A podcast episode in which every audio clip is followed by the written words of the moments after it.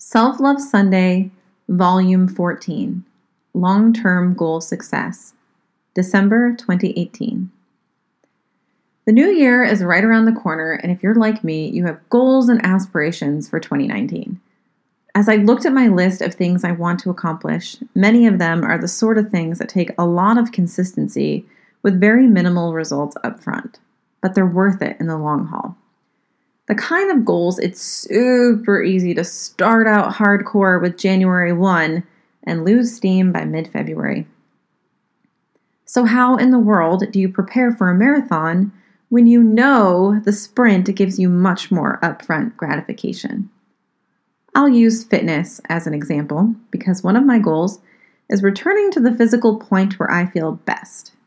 While I don't necessarily care about hitting a certain weight or set of measurements, I know that in order to track my progress, I will need to at least give myself a ballpark goal. This will not only give me a tangible metric to be accountable to, but it'll also keep me from getting obsessive.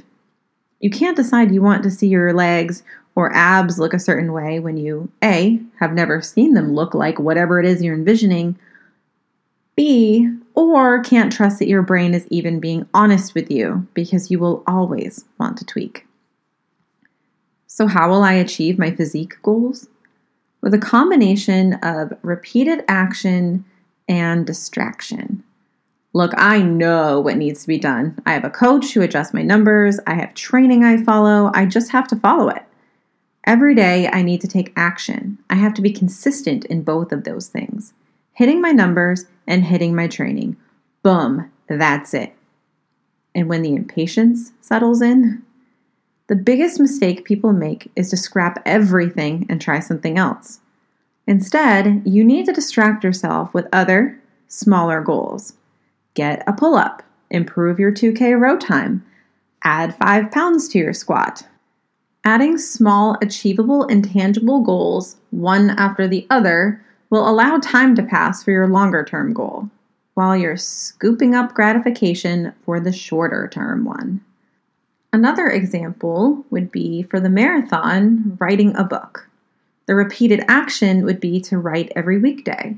The distraction could be to write an email newsletter every week and pitch guest articles every month. The short term gratification could be getting email replies as well as publication. Impatience is the enemy of consistency. But I promise if you are able to just take your mind off it and allow time to pass while you tackle other things, you will absolutely slay your goals this year. See you in 2019, babes. Your friend, Crystal.